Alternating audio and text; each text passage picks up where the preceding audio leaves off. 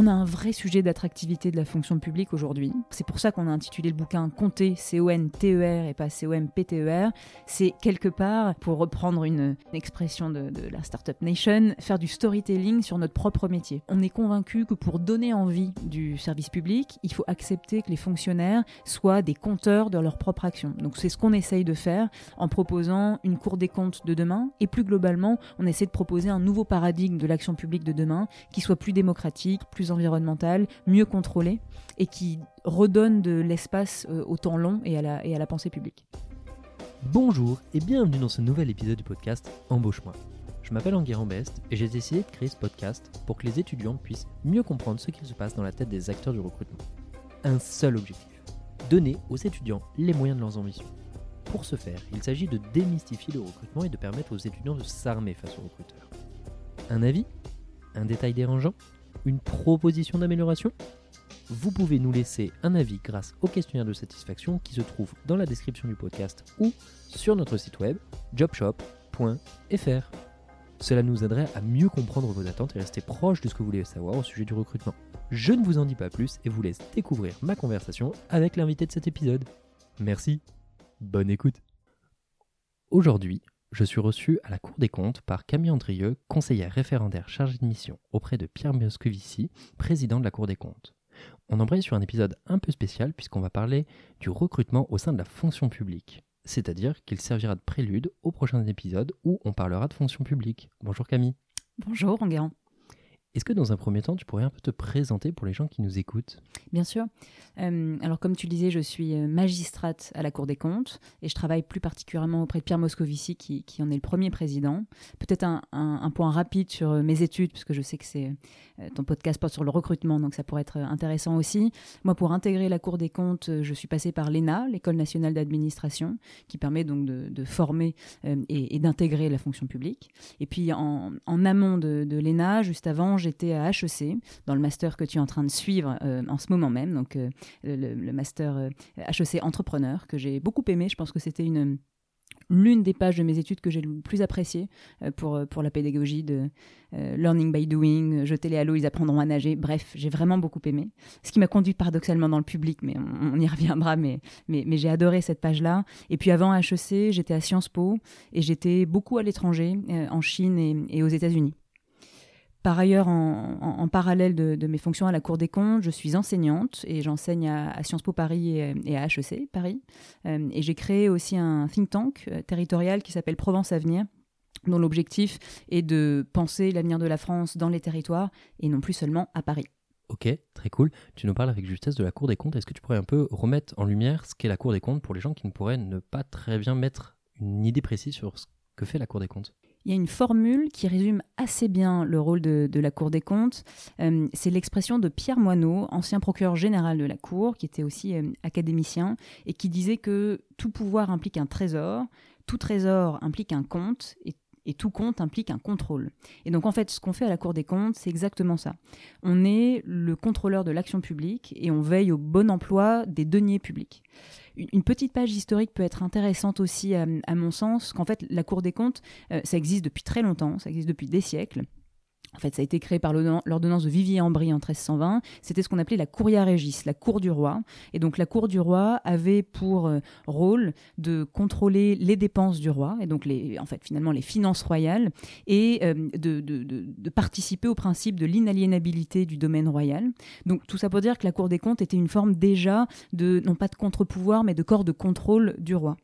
Nous, ce qui, fait notre mission aujourd'hui, euh, c'est une évolution historique. C'est Napoléon qui crée la Cour des comptes en, 1807, et c'est l'article 15 de la Déclaration des droits de l'homme et, et, du citoyen de 1789 qui pose le principe de redevabilité des comptes. Et donc, ce qui change aujourd'hui pour la Cour des comptes dans sa forme moderne et contemporaine, c'est que le principe de redevabilité des comptes euh, fait un parallèle entre la Cour des comptes et le citoyen. Et donc nous, en gros, notre client, notre destinataire final, c'est vraiment le citoyen, c'est la population, pour faire transparence sur l'action publique. Peut-être un exemple, euh, on a ou plusieurs exemples, on sort des rapports qui, euh, qui concernent vraiment tout un chacun. On a sorti un rapport il y a un an à peu près sur la situation des EHPAD dans le cadre du, scandale Orpea. On a sorti un rapport sur la loi de programmation militaire. on sort un rapport sur, euh, l'agroécologie. Bref, euh, plein de champs qui concernent la, vie quotidienne de, bien des Françaises et des Français. Et aujourd'hui, pour parler par exemple d'un sujet que, qui t'amène aujourd'hui, c'est les Jeux Olympiques euh, de Paris qui auront lieu bientôt. Est-ce que tu as un peu, euh, un peu de contexte sur cette mission sur laquelle tu travailles? Bien sûr. Euh, quand j'ai intégré la Cour des comptes après l'ENA, en fait, on intègre une chambre thématique de contrôle.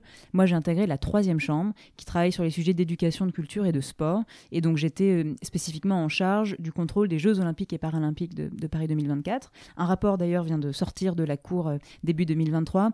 C'était passionnant parce que Paris 2024, qu'on soit pour ou qu'on soit contre, c'est un événement euh, juste phénoménal. C'est à peu près l'équivalent de l'organisation de 40 Coupes du Monde. Donc je te laisse imaginer ce que ça représente, euh, y compris pour le, pour le secteur public. Et en fait, ce qu'on essaye de faire dans, dans le rapport euh, de, janvier 2023, c'est d'alerter sur la question des finances publiques, bien sûr, parce qu'il est de notoriété commune que les jeux sont souvent en déficit, mais on alerte aussi sur des enjeux sécuritaires, des enjeux de transport. Bref, on essaie de, de, de, de prévenir et d'alerter l'opinion sur les défis qui vont se poser dans le cadre des, jeux. Peut-être un, autre exemple qui n'est pas français, mais je pense que parfois c'est c'est bien de, se décentrer un petit peu euh, et de montrer le, rôle de la Cour des comptes par un exemple très concret. Euh, aujourd'hui, dans, certains États africains d'Afrique subsaharienne, notamment au Sénégal et au Togo, euh, il y a eu et il y a des manifestations populaires qui ont pris pour principe et pour prétexte des rapports de la Cour des comptes. En fait, donc les cours des comptes togolaises et sénégalaises ont sorti des rapports sur l'utilisation des fonds publics pendant le Covid et ont montré qu'il y avait en l'espèce soit des mauvaises utilisations, soit des malversations, dépendamment d'où on se place. Et ce qui, était, ce qui est intéressant, c'est que le peuple, en fait, s'est emparé des rapports de la Cour des comptes pour manifester et dire qu'en fait, ça n'est pas possible. Je, trouvais que cet exemple-là, qui est vraiment plein dans l'actualité, était intéressant parce que ça montre que la Cour des comptes, c'est pas juste un organe poussiéreux, mystérieux, loin, éloigné de tout. Au contraire, ça peut être le lien entre Cour des comptes, institution de contrôle et population peut être aussi très, très concret. C'est hyper intéressant cette notion de contre-pouvoir pour justement se dire bah voilà il faut quand même contrôler ce qui est fait et qu'on ne peut pas faire tout en, en toute impunité et qu'il y a une notion de transparence qui est sous-jacente je pense. C'est très intéressant et peut-être pour bien remettre en contexte, toi dans la Cour des comptes, qu'est-ce que tu fais ou quel serait un peu ton quotidien? Mon quotidien et qu'il n'y a pas vraiment de quotidien.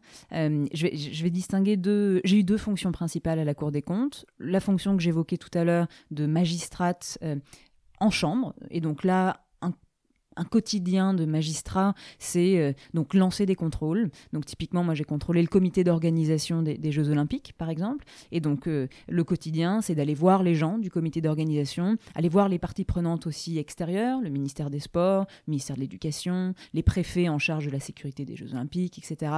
Euh, donc pour faire des entretiens et, vérifier que toute l'organisation se passe bien. C'est aussi faire du contrôle sur pièces, c'est-à-dire qu'on demande un nombre considérable de documents, des liasses vraiment très importante qu'on doit étudier, non seulement comptable budgétaire, mais aussi sur euh, l'organisation, la gouvernance, les RH, l'innovation, etc.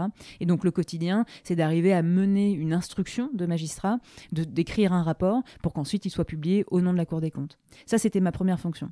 La deuxième fonction, celle que j'occupe aujourd'hui, c'est la fonction de chargé de mission auprès du premier président de la Cour des comptes, qui se trouvait être Pierre Moscovici, qui était ancien ministre, ancien commissaire européen. Et donc là, la fonction est très différente. Parce qu'en fait, c'est une fonction de cabinet euh, qui est centré autour d'une personne, en l'occurrence de, Pierre Moscovici. Et donc concrètement, mon quotidien, c'est de préparer ces déplacements. On était en Grèce, par exemple, la semaine dernière pour signer un accord de coopération avec notre homologue grec. Euh, c'est préparer ses publications, c'est préparer ses interventions. Donc, tu vois, dans, cette fonction-là, c'est très différent. C'est-à-dire que c'est une fonction qui tournait autour, euh, vraiment autour d'une personne.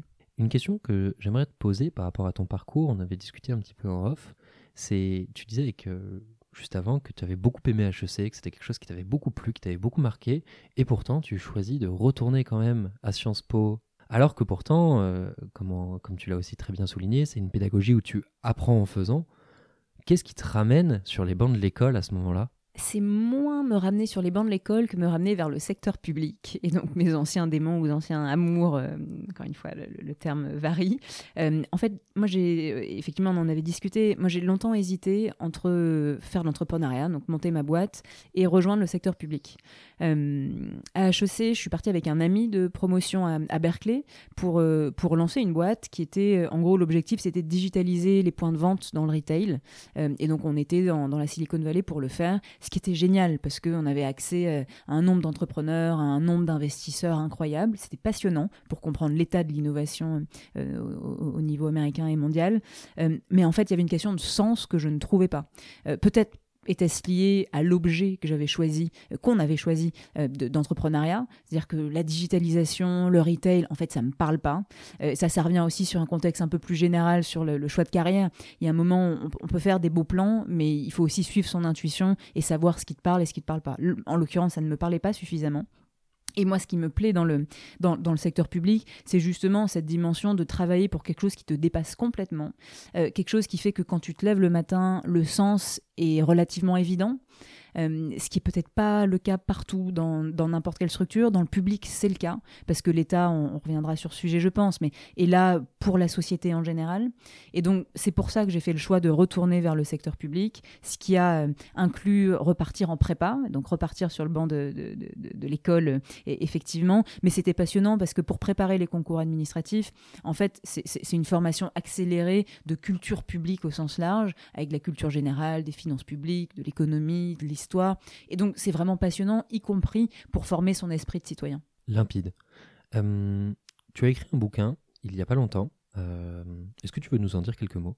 Tout à fait. Euh, on a écrit donc avec une amie, Adeline Baldacchino, qui est, qui est également conseillère référendaire à, la Cour des comptes et poète. On a écrit un bouquin qui s'appelle Comptez demain et qui est sorti là début 2023, donc c'est encore tout récent. En fait, on a voulu l'écrire parce que on a un vrai sujet d'attractivité de la fonction publique aujourd'hui euh, et un vrai déficit d'attractivité de la fonction publique. Euh, et donc, ce qu'on a voulu faire, c'est pour ça qu'on a intitulé le bouquin Compter, C-O-N-T-E-R et pas C-O-M-P-T-E-R, c'est quelque part, euh, pour reprendre une, expression de, de, la Startup Nation, faire du storytelling sur notre propre métier. Euh, on est convaincu que pour donner envie du service public, il faut accepter que les fonctionnaires soient des compteurs de leur propre action. Donc c'est ce qu'on essaye de faire en proposant une cour des comptes de demain et plus globalement, on essaie de proposer un nouveau paradigme de l'action publique de demain qui soit plus démocratique, plus vert, plus environnemental, mieux contrôlé et qui redonne de l'espace euh, au temps long et à la pensée publique. Encore une fois, c'est hyper important. Et puis, cette notion de storytelling est très importante. Euh, parfois, la fonction publique peut paraître un peu pas sexy. Donc, c'est aussi important de remettre du quotidien et de remettre de l'humain dans, cette énorme machinerie qui est celle de l'État. Au cas où les, auditeurs qui nous écoutent n'auraient pas forcément suivi, on va parler aujourd'hui du recrutement dans la fonction publique et de se dire bah, concrètement comment se passe le recrutement, qu'est-ce que c'est que la fonction publique? Et un peu mettre les premières pierres de prochains épisodes qui sortiront. Pour bien cadrer ce premier épisode, j'aimerais bien qu'on discute un peu de l'État, de qu'est-ce que c'est et comment ça s'organise d'un point de vue très général, si tu as quelques euh, premiers mots à nous donner là-dessus. Je pense que c'est effectivement important, euh, comme c'est le premier podcast sur, sur la fonction publique, de revenir sur des, des, questions un peu définitionnelles et surtout de faire des distinctions. C'est-à-dire que, en fait, l'État, basiquement, c'est trois choses. C'est un territoire, une population, un gouvernement. Quant à ces trois choses-là, en gros, on peut dire qu'un État se constitue.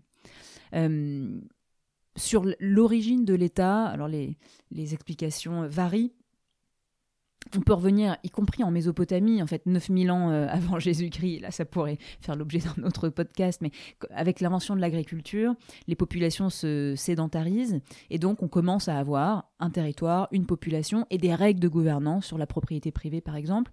Donc ça commence à faire ce qu'on peut appeler un proto-État.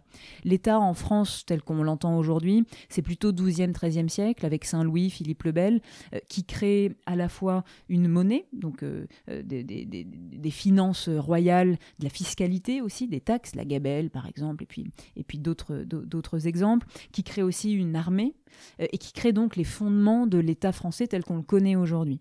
L'État, c'est vraiment ça.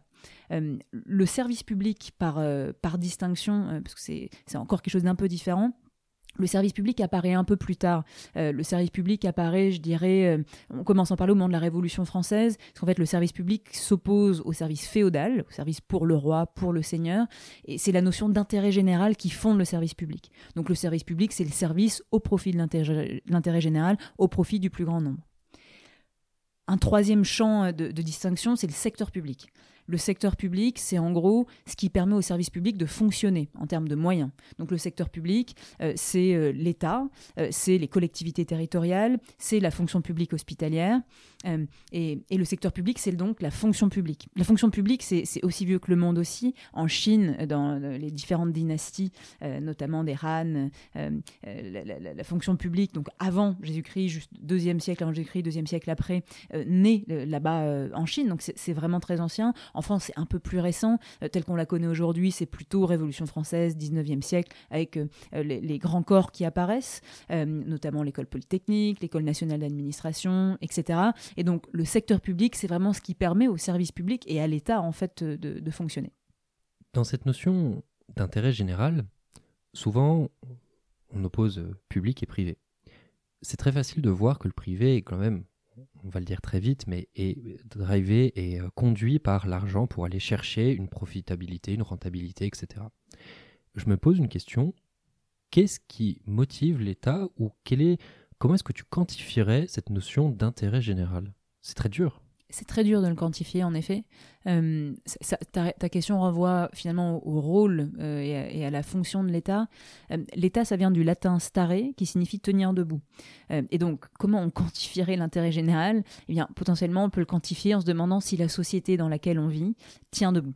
C'est vraiment l'objectif de l'État. En gros, permettre aux gens, à la population, à la société de tenir debout, d'exister. De, Ça, c'est l'objectif un peu macro qui peut sembler fumeux, mais qui, est, qui est quand même réel avec des, des exemples très concrets. Et ensuite, la, quantification, en tout cas l'objectivation du rôle de l'État, a en fait varié en fonction des siècles, parce qu'évidemment les époques ne sont pas les mêmes, et donc les fonctions de l'État n'ont pas été les mêmes. Euh, si on prend, c'est Pierre Rosan Vallon euh, euh, qui, qui, donne plusieurs figures de l'État qui sont vraiment intéressantes. En fait, la le premier rôle de l'État, presque quantitatif, c'est d'assurer la sécurité de tout, de, tout un chacun. C'est Hobbes. donc c'est le, le, contrat social au sens de la première des libertés, c'est la sécurité. Donc on, on évite la guerre de tous contre tous, et donc l'État, par euh, l'armée, par des fonctions régaliennes, permet finalement de vivre en paix dans une société. Ça, on peut dire que finalement, ça a été le rôle de l'État jusqu'au 18-19e siècle, encore aujourd'hui, avec la guerre en Ukraine, et qui est un très bon exemple dans l'actualité. Il y a un deuxième rôle qui, euh, qui est apparu au, XIXe siècle, c'est le rôle d'État instituteur du social. Euh, L'État crée des asiles, crée des prisons, crée des hôpitaux pour permettre euh, quelque part d'incorporer plus une dimension de bien-être de la population. Donc la manière de quantifier, pour revenir à ta question, là tu vois, c'est sur des indicateurs un peu différents. On est moins sur du régalien, on est plus sur quel est l'état de la santé en France, quel est l'état euh, des prisons, etc. etc. Au XXe siècle, dans le contexte des deux guerres mondiales, on parle d'État-providence. Donc c'est l'État qui crée la sécurité sociale, qui crée les retraites, etc. Et donc là, c'est vraiment l'État qui permet, encore une fois, aux gens de vivre et aux gens de bien vivre. C'est une phrase de Léon Blum qui, me, vient et qui est, intéressante. En gros, Léon Blum dit que euh, on, dit souvent que la société recherche la liberté, mais qu'en fait le rôle de l'État, c'est de permettre à la société de lui donner des garanties d'existence. Donc c'est un peu ça en fait, quantifier le rôle de l'État, c'est comment, quelles sont les garanties d'existence pour une population à un temps donné. Et après, tous ces différents indicateurs sont déclinés quand par exemple on parle de santé, etc., il y a des indicateurs qui sont euh, d'ordre public, qui sont suivis, regardés, etc. Et ensuite, euh, de la granularité, tous les sujets sont suivis euh, avec chacun des ministères, etc., j'imagine, sur des sujets très particuliers. Une question que j'aimerais bien te poser, c'est cette question de, bah, finalement, entrer dans la fonction publique, c'est exactement comme être recruté dans une entreprise privée. La première question, c'est qui est une question que je pense intéressante, c'est déjà est-ce que l'ENA c'est obligatoire? L'ENA n'est pas obligatoire. en fait, il y, y, a plusieurs voies et d'ailleurs les voies sont en train de se démultiplier pour rentrer dans la fonction publique. Il y a effectivement la voie des concours administratifs, parce que l'ENA, qui est devenu l'INSP, l'Institut national du service public, n'est pas la seule voie de concours. Il y a d'autres concours. Il y a d'autres concours comme le concours de l'Assemblée nationale, le concours du Sénat, le concours pour être directeur d'hôpital, le concours de l'INET euh, pour la fonction publique territoriale. Donc il y a plusieurs types de concours administratifs. C'est l'une des voies pour intégrer la fonction publique qui qui te permet d'être titularisé. C'est-à-dire que tu vois, moi, là, à la Cour des comptes, je n'ai pas de contrat. Euh, je suis titulaire de la fonction publique, donc je suis sous dimension statutaire. Et ça, c'est assez différent par rapport à ce qui se fait dans l'entreprise privée. Euh, et, ce statut donne un nombre de droits et un nombre d'obligations, de devoirs de réserve, de devoirs de loyauté, etc. Et, les droits, et en tout cas toute la potentialité du statut aussi, c'est une protection du fonctionnaire et c'est le fait que le fonctionnaire peut changer de corps. Moi, je travaille à la Cour des comptes aujourd'hui. Demain, je pourrais aller à Bercy, je pourrais aller au Quai d'Orsay. Euh, je, peux changer de corps, ce qui est une, vraie richesse dans la fonction publique. Donc ça, c'est la voie des concours que tu rappelais. Mais il y a aussi une voie contractuelle euh, qui prend de plus en plus d'importance. De mémoire, je crois qu'aujourd'hui, c'est à peu près 20% euh, d'agents du service public qui sont contractuels. Donc c'est vraiment loin d'être négligeable. Et cette proportion-là continue d'évoluer et continue d'augmenter. Euh, la part des contractuels est très forte, notamment dans, dans, l'éducation nationale et dans l'enseignement supérieur, mais aussi dans les autres ministères. Je pense au, au, Quai d'Orsay, euh, là, qui, qui, recrute plusieurs postes par la voie contractuelle. Je pense à l'inspection générale des finances, qui a ouvert un, poste d'inspecteur euh, des finances adjoint par la voie contractuelle. Donc tout ça pour dire que les, carrières dans, dans, la fonction publique pour exercer dans le public on a toujours cette impression qu'il faut passer un concours. Oui, c'est vrai, quand tu veux être fonctionnaire, c'est sûrement encore la voie entre guillemets royale pour, euh, pour intégrer la fonction publique. Mais en fait, c'est en train de se démultiplier et la voie contractuelle est, tout aussi bonne pour, pour pouvoir euh, servir le, la fonction publique. J'ai des questions sur ces deux enjeux-là. La première, c'est sur cette notion de titulaire. Si j'ai bonne mémoire, et tu m'arrêteras si je me trompe, euh, la particularité de justement des fonctionnaires, ils ne postulent pas, ils sont nommés. Est-ce que tu peux nous, expliquer un peu comment ça se passe, comment ça se fonctionne, cette notion de nomination? Je vais peut-être prendre mon, mon, cas personnel. Euh, en fait, après l'ENA, on a euh, un classement de sortie, donc tu es euh, premier, dixième, cinquantième, etc. Et en fonction de ce classement de sortie, tu choisis ton poste dans une liste de postes qui est proposée. Donc, effectivement, les corps de sortie, l'administration centrale, la Cour des comptes, euh, les tribunaux administratifs, etc., ne choisissent pas les personnes qui les intègrent, parce qu'en fait, c'est les personnes, en fonction de leur classement, qui choisissent ce corps. C'est très contre-intuitif, notamment par rapport au secteur privé, où la dimension du choix est beaucoup plus importante. En réalité, c'est en train d'évoluer, parce que dans le cadre de la réforme de l'ENA devenue INSP, le classement va progressivement être supprimé, et donc on arrivera à une logique un peu plus proche du, secteur privé de, de ce point de vue-là. Et donc c'est dans ce cadre-là, moi, typiquement, quand j'ai été quand j'ai été effectivement nommée et non pas choisie à la Cour des comptes, c'est par décret. Euh, et donc, c'était par le, président de la République qu'on est nommé magistrat à, la Cour des comptes. Donc, ça, en effet, je te rejoins, c'est extrêmement différent de, de, la partie recrutement secteur privé, beaucoup plus classique. Et est-ce que tu peux nous en dire un peu plus sur cette notion de contractuel et de, en l'occurrence, comment ça se passe? Parce que si justement on utilise la voie contractuelle, on n'a pas de concours, donc on n'a pas de classement, donc on ne choisit pas. Est-ce que tu peux nous, bah, réexpliquer un peu comment ça fonctionne? Oui. Euh, en fait, la voie contractuelle, c'est beaucoup plus proche d'un recrutement du secteur privé. Donc, euh, bah, typiquement, si euh, si tu es intéressé un jour pour euh, euh, rentrer dans la diplomatie française, eh bien, tu peux regarder, parce que là, en l'occurrence, c'est le cas. Le, Quai d'Orsay recrute par voie contractuelle certains postes à certaines positions. Et donc, en fait, c'est un processus de recrutement classique où tu dois envoyer lettre de motivation, CV. ça peut être aussi des états par rapport à ce que toi, tu as fait plus en amont dans, ta vie professionnelle, avec des entretiens, etc. Donc, quelque part, en fait, le recrutement contractuel est beaucoup plus, se rapproche beaucoup plus du secteur privé il y, a assez peu d'originalité euh, par rapport à cela. Le gros sujet, c'est que quand tu es recruté par voie contractuelle, euh, il y a la question de la titularisation qui, se pose ou qui peut se poser par la suite, parce que quand tu es contractuel, tu peux rester six ans dans le même poste, pas plus, et au bout de six ans, soit tu es titularisé, soit tu dois partir, changer de poste, aller ailleurs dans le public. Donc c'est encore ça qui est la limite euh, du, contractuel, euh, c'est que la titularisation n'est pas la règle, n'est pas la norme du moins, plus que, la règle, et donc il y a encore une limite, une forme de plafond de verre euh, aux personnes qui rentrent par la voie contractuelle. Je pense que cette limite, on le verra dans les années qui viennent, mais cette limite n'est pas intangible. Potentiellement, ça bougera et donc ça renouvellera encore euh, la, donne euh, sur, euh, sur la contractualisation. Et qui rejoint ce que tu disais sur cette notion de, de réforme de réformation avec l'INSP, qui justement va amener finalement sur ces sujets-là, j'imagine. Hum, c'est très clair. Une question que je me pose aussi sur toujours cette notion un peu de comment est-ce qu'on rentre dedans ou comment est-ce qu'on comment est-ce qu'on en sort? Parce que c'est un sujet on, voit beaucoup de gens euh, notre président en est un très bon exemple on a des alternances entre travailler dans le secteur privé travailler dans le secteur public. Comment ça se passe un peu ces allers-retours? C'est une bonne question. Euh, la question des allers-retours ça dépend à nouveau si tu es titulaire ou si tu es contractuel. Je, vais parler du cas titulaire que je connais mieux, parce que c'est mon cas. Euh, les allers-retours, alors tu n'es pas, quand tu rentres dans la fonction publique en tant que titulaire, tu n'es pas pieds et, mains liés euh, à la fonction publique. Tu peux faire des allers-retours, justement. Euh, je reviendrai sur les règles qui, s'appliquent, mais, mais tu peux le faire.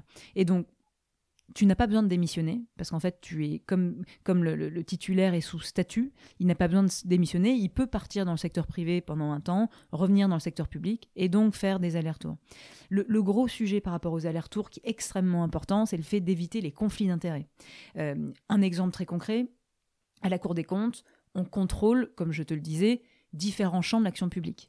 Dans mon cas, j'ai contrôlé les Jeux olympiques et paralympiques de Paris 2024. Donc ce serait hors de question, et c'est bien normal, que j'aille au comité d'organisation des JO, par exemple. Parce qu'après l'avoir contrôlé, si tout d'un coup je décide d'y aller, de toute façon je, je n'aurai pas le droit de le faire, il y a des règles fortes et, euh, impératives qui s'impliquent, qui s'appliquent pardon, euh, par rapport euh, au fait de prévenir les conflits d'intérêts. Donc ça, le gros sujet sur les allers-retours, c'est ça. Et d'ailleurs, dans l'actualité, il y a eu des cas où ce qu'on appelle la HATVP, la Haute Autorité pour la Transparence de la Vie Publique, qui est en charge de vérifier ça, cette, la prévention des conflits d'intérêts, a dit non, non, en fait, vous, vous ne pouvez pas, parce que vous avez exercé dans un champ, dans le public, vous l'exercez dans le même champ dans le privé, ça n'est pas possible.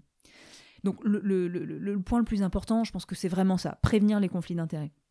Ensuite, sur les allers-retours, il y a des règles qui sont devenues un peu plus restrictives.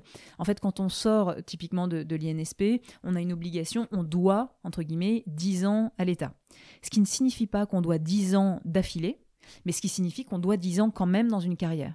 Euh, typiquement, euh, pour quelqu'un qui sort de l'INSP, qui fait son premier poste, ou deux postes, deux, quatre ans par exemple, au bout de quatre ans ou cinq ans, peu importe, peut partir dans le secteur privé. Et donc là, il a une période de 10 ans où il peut rester dans le secteur privé, et à la suite duquel, de laquelle il doit choisir de démissionner ou non. Et donc, s'il démissionne, là, il doit rembourser les années, les 10 ans dont je te parlais, qu'il n'aurait pas faites.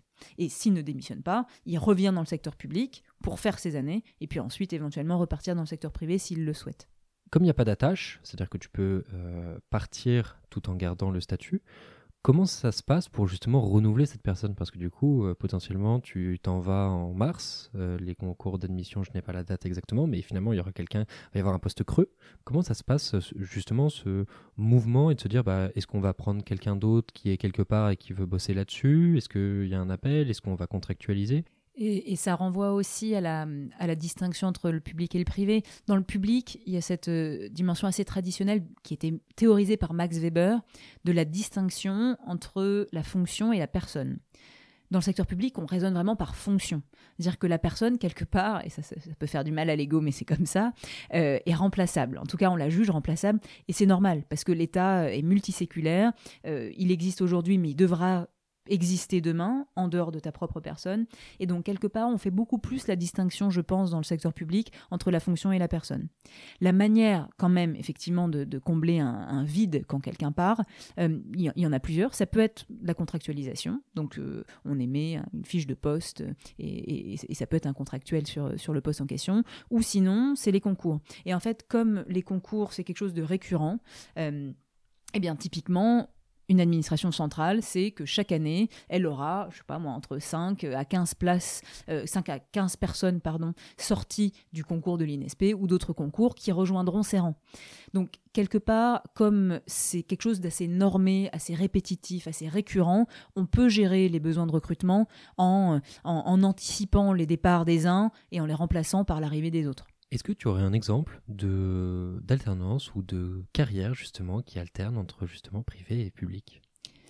Il y en a, il y en a plusieurs. Euh, quelques exemples que, que, je trouve vraiment inspirants. Euh, il y a l'exemple de, de, Stéphane Israël, qui est, qui est quelqu'un de, donc qui a fait l'ENA, qui est un collègue de la Cour des comptes euh, à l'origine, qui est parti après la Cour des comptes, qui était conseiller de Louis Gallois chez, chez EADS, devenu, devenu Airbus, qui a été directeur de cabinet de ministre et qui est maintenant PDG d'Ariane Espace. Et Ariane Espace, juste pour, pour celles et ceux qui ne le sauraient pas, c'est en gros la branche d'Ariane Group qui est en charge de commercialiser les lanceurs.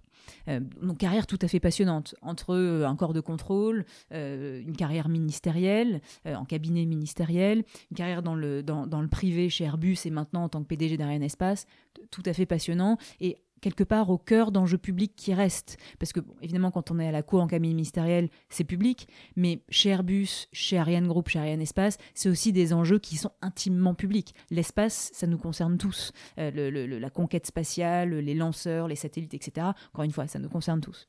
Premier exemple, Stéphane Israël. Un, deuxième exemple peut-être, euh, c'est l'exemple de Ramon Fernandez, qui est, aujourd'hui numéro 2 euh, de Orange, qui a eu une carrière qui est l'une des stars du, secteur public, qui a été directeur du Trésor, euh, et donc qui a alterné entre public et privé après une, après une carrière au Trésor, à Washington, et pour finir directeur du Trésor dans le public.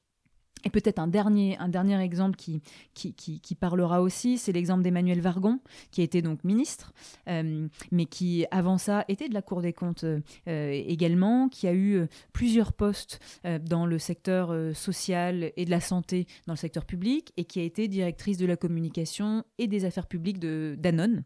Donc encore une fois, d'autres quelques exemples brillants et, et, que je trouve très inspirants d'alternance entre le, entre le public et le privé pour continuer à travailler sur cette notion euh, d'évolution au sein de la fonction publique, dans le privé, on a l'avantage d'avoir énormément de boîtes qui sont concurrentes, c'est-à-dire d'avoir des postes qui peuvent être différents. Et le jour où on sait ce qu'on veut faire et qu'on veut évoluer, euh, soit euh, on est promu parce que l'autre part, etc.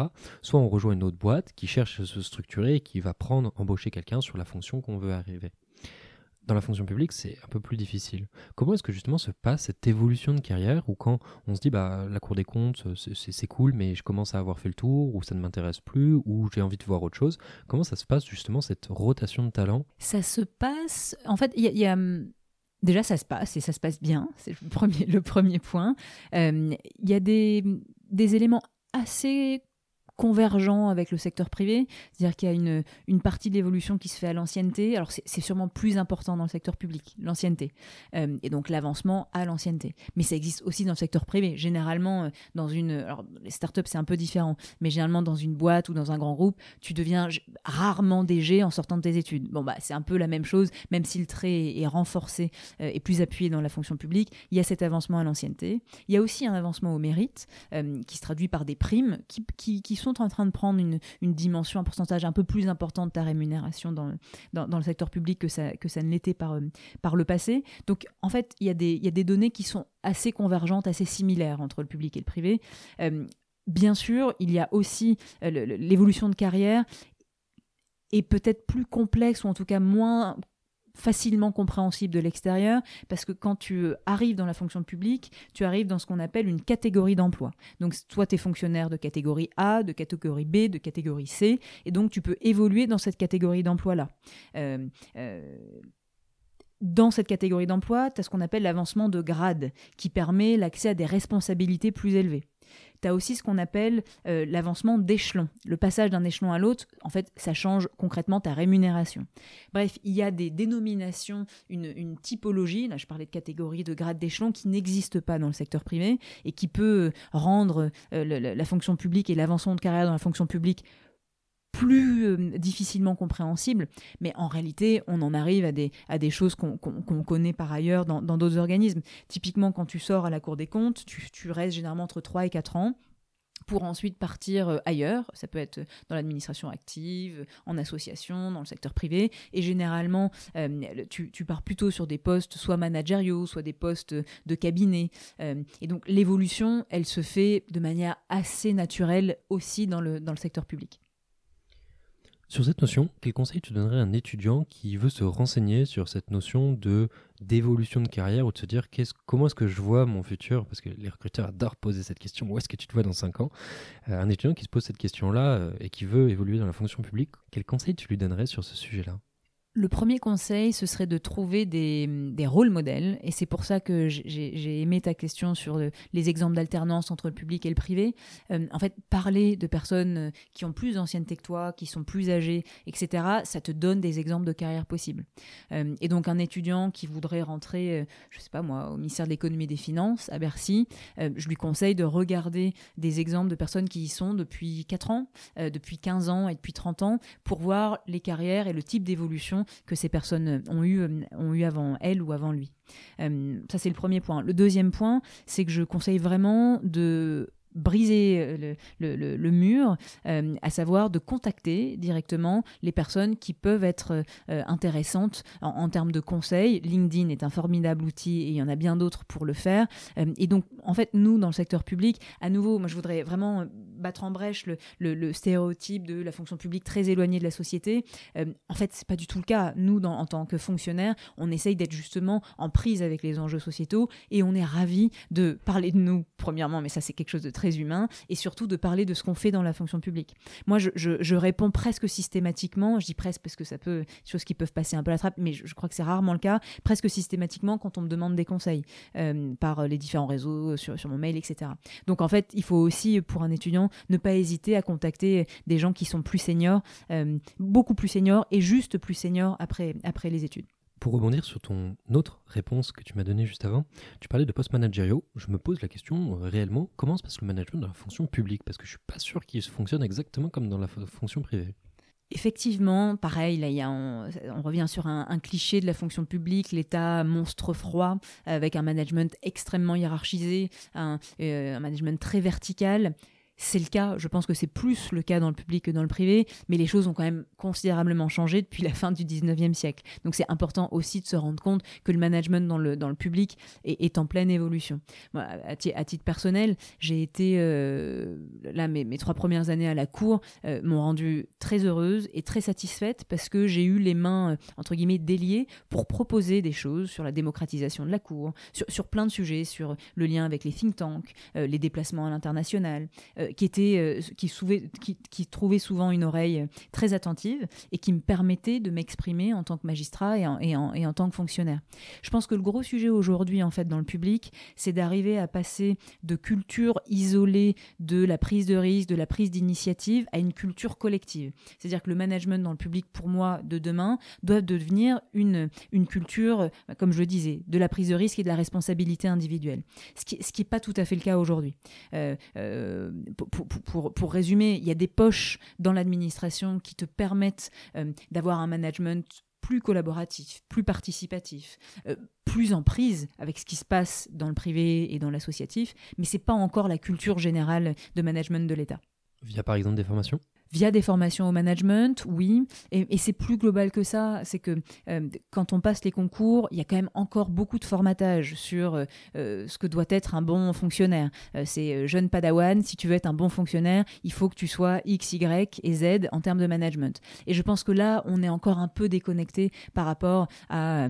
il y a une étude récente de la, de la DGAFP, la Direction Générale de l'Administration et, et de la Fonction Publique, une étude qui est sortie le jour de la Saint-Valentin, donc le 14 février 2023 qui montre euh, qu'en gros, on a un vrai déficit d'attractivité de la fonction publique, qui est notamment lié au fait que les jeunes générations ne se retrouvent plus dans les valeurs et dans ce qui est inculqué par le management public. Je pense que ça, il faut vraiment pas l'ignorer. Donc c'est de la formation, mais c'est aussi un sujet plus culturel, euh, plus culturel par rapport au secteur public en tant que tel.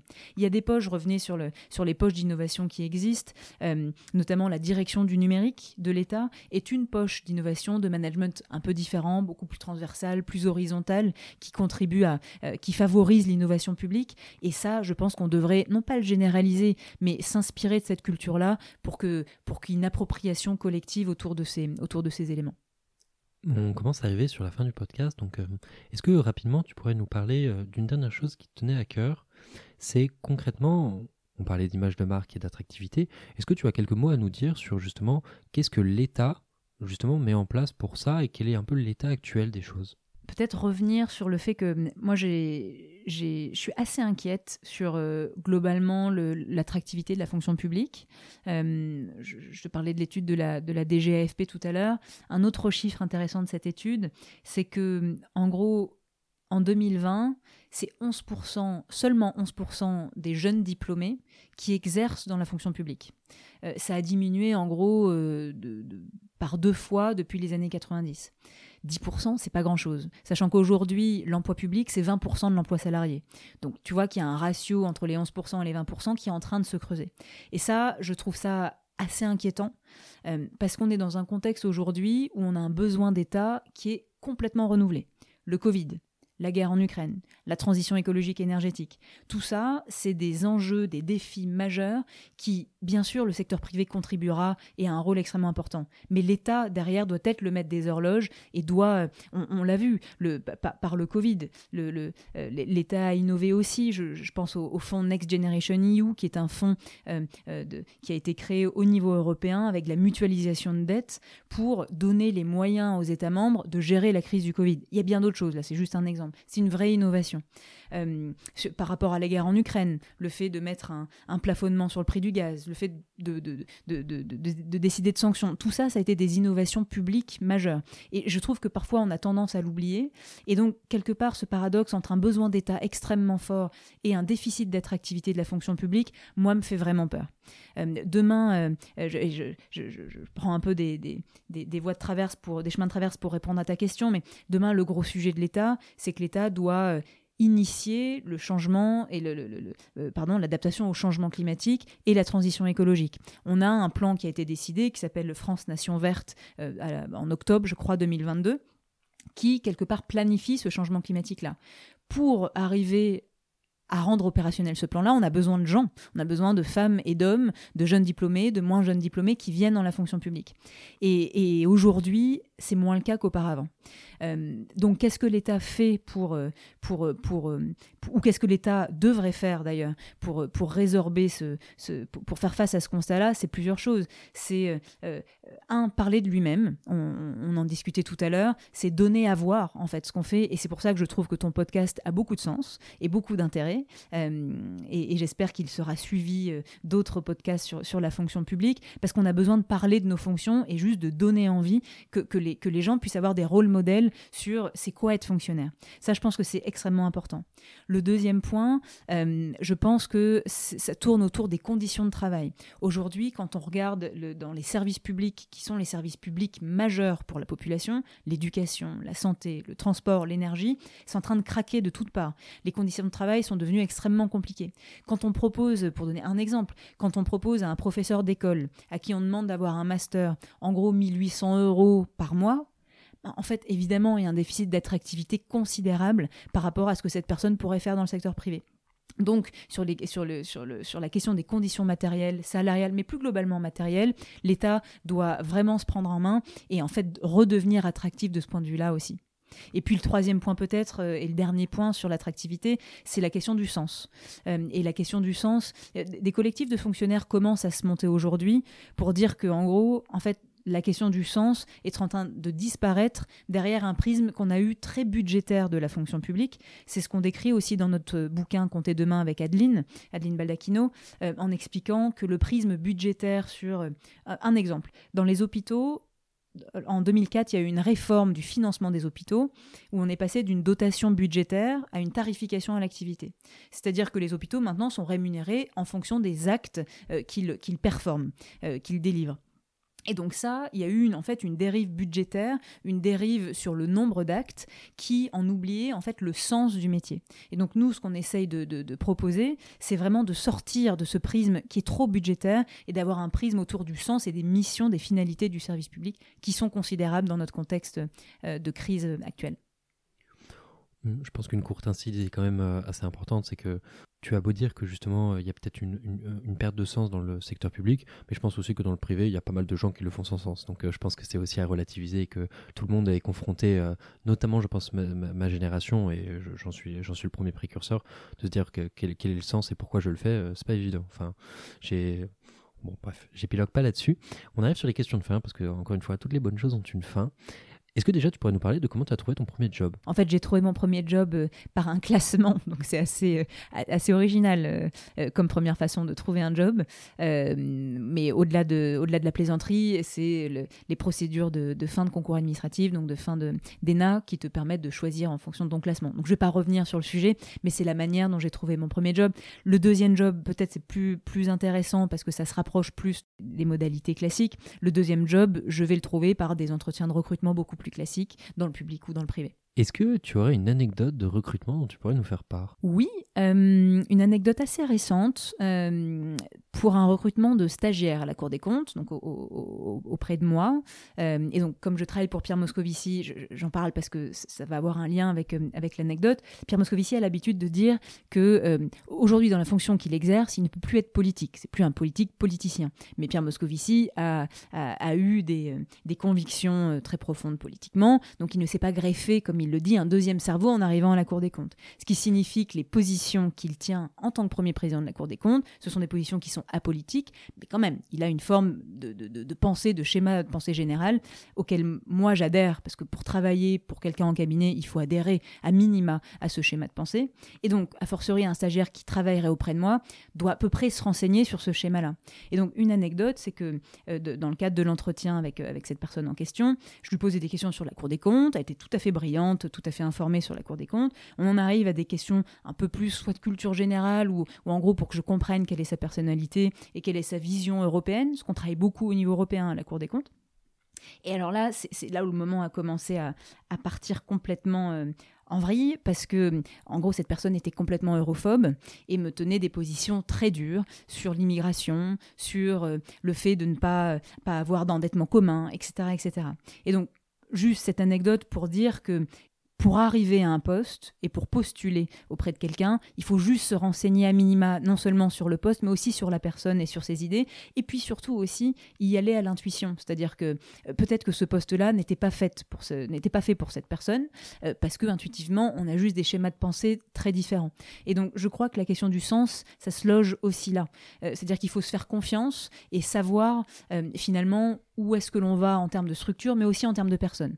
Et, la partie managériale, c'est aussi ça. C'est vraiment s'entourer de bonnes personnes. Et donc, dans le recrutement, cette anecdote, je la trouvais intéressante parce que ça renvoie à la question de l'adéquation entre la personnalité, le poste et, les gens qui t'entourent. Sujet qu'on a commencé à traiter tout à l'heure. Hum, les entrepreneurs sont les premiers recruteurs de leur boîte. C'est pas toujours évident, c'est pas toujours professionnalisant. Est-ce que tu as des conseils Tu as un conseil à donner à un entrepreneur qui nous écouterait? Alors, n'étant pas entrepreneur, en tout cas pour le moment, peut-être que ça viendra. Euh, j'aurai un, conseil tout à fait modeste et qui, en fait, reboucle sur, sur ta précédente question. Euh, mon conseil, c'est euh, de recruter quelqu'un avec qui on a envie de travailler. Parce que le plus important, bien sûr, la fonction compte, la finalité compte énormément, mais le plus important au quotidien, c'est quand même son équipe. Et moi, ce qui, l'une de mes, l'une de mes grandes, l'un de mes grands motifs de satisfaction à la Cour des comptes, ça, a été aussi les équipes dans lesquelles j'ai eu euh, euh, la chance de travailler, et notamment Pierre Moscovici, pour qui j'ai adoré travailler. Donc je pense que mon conseil, il est, il est vraiment là. En fait, euh, faites-vous confiance et embauchez des, des, gens qui sont compétents, mais aussi des gens qui pourraient, si ce n'est être vos amis, en tout cas des gens que vous respectez intimement. Tu nous parlais tout à l'heure de tes prochaines potentielles expériences. Euh, est-ce que tu pourrais nous donner une boîte dans laquelle tu aimerais bosser? Il y en a plein. Euh, moi, je suis passionnée par plein de choses. Euh, j'ai réfléchi à partir à, l'étranger, notamment au Chili, en, Afrique subsaharienne, sur des, sur des thématiques différentes. Donc, il y aurait plein de possibilités. En fait, moi, plus qu'une boîte à, te donner là, à, l'instant T, c'est plus un projet de vie. moi, je suis aixoise, donc je suis d'Aix-en-Provence. Je suis extrêmement attachée à la région. Et donc, mon projet, c'est de rentrer à Marseille. Alors, non pas à Aix, dans la rivalité historique, mais à Marseille, la ville, voisine, euh, et, de, travailler à Marseille sur des, enjeux d'intérêt collectif.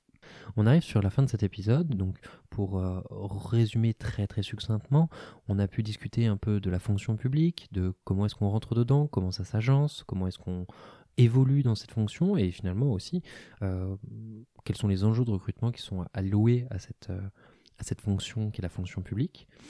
En tout cas, Camille, c'était un plaisir d'avoir échangé avec toi. J'espère que la conversation a été très édifiante, que vous avez beaucoup appris et que vous avez beaucoup aimé. Merci beaucoup, Enguerrand. C'était un plaisir aussi pour moi et je souhaite une, une grande postérité à ce podcast euh, sur la fonction publique. Si cet épisode du podcast Embauche-moi vous a plu, vous pouvez nous mettre 5 étoiles sur Apple Podcast. Cela aidera d'autres personnes à découvrir ce podcast. Cela nous aiderait particulièrement que vous laissiez un avis grâce au questionnaire de satisfaction qui se trouve sur notre site web jobshop.fr ou dans la description du podcast. Le prochain épisode aura lieu lundi prochain et je ne vous en dis pas plus à ce sujet. D'autre part, si vous êtes étudiant ou recruteur, n'hésitez pas à visiter notre site web jobshop.fr. Vous pouvez également nous suivre sur les réseaux sociaux, à savoir LinkedIn, Instagram ou même TikTok.